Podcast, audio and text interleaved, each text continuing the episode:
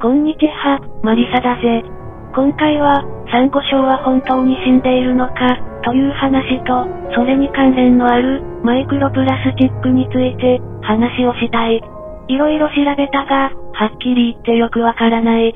睡眠中という話もあるし、まるっきりのでっち上げで、フェイクニュースに近い、と主張する PhD な人もいる。オーストラリアのグレートバリアリーフについては特に謎が多く、一般的には立ち入り禁止エリアも多いため、それらは一部の学者しか調べることはできない。また、サンゴ礁の研究家の中には研究資金を悪用し、ろくに研究していない人もいるとの指摘がある。いくつかの研究施設や大学の腐敗当職を考えたら、あり得るだろうぜ。オーストラリアの裁判所で、グレートバリアリーフのサンゴ礁は死んでおらず、サンゴ礁が死んでいる、というのは一部の学者の政治的主張であり、基本的にはフェイクニュースである、という話もあった。とりあえず、二つだけ、喋りたいことがある。まず、水中の二酸化炭素が増えたり、気温がある程度上がれば、基本的にはサンゴ礁は増えるはずであり、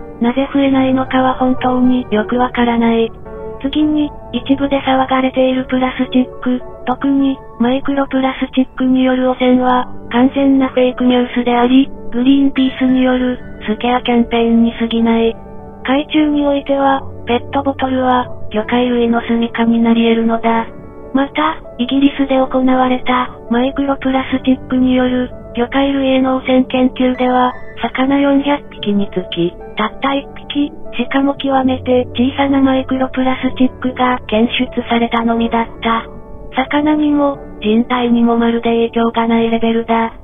例えば、ペットボトルにはマイクロプラスチックが含まれているからといって、水道の水のが安全だというのはかなり無理がある。水道管は鉄でできており、比較的安全な日本の水ですら、純水な水ではない。かといって、雨水を飲んで生活はできないし、雨水も清潔とは言えないだろうぜ。問題は、すべての物資は大なり小なり汚染されていて、どこまでなら許容するか、に尽きる。繰り返すが、プラスチックのペットボトルは、環境にとって害ではない。問題は、ゴミの処理法にある、と言うべきだぜ。だから、海や湖には絶対にゴミは捨ててはならない。しかし、プラスチックだから即座に悪だ、禁止だ、というのは感情が先走り、スケアキャンペーンに騙されていると俺は思うぜ。とにかく、色々なソースを見てみるしかない。最後に、環境保護団体のグリーンピースについて、いくつか触れたいことがある。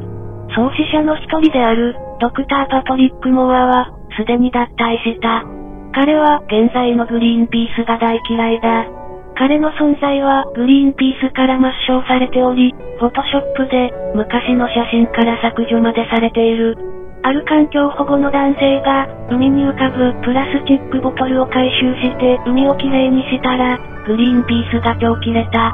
プラスチックは海の生態系においてメリットがあるから、海をきれいにしないでください、と。話が矛盾している。グリーンピースはプラスチックは海を汚染すると主張していたはずだ。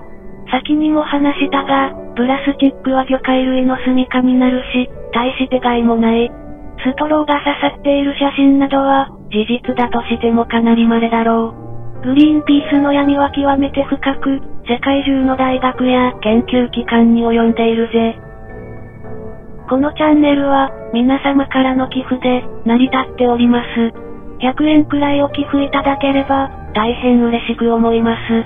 ご視聴いただき、ありがとうございました。英語のニュースなどで、翻訳が欲しいという時には、コメントくださいませ。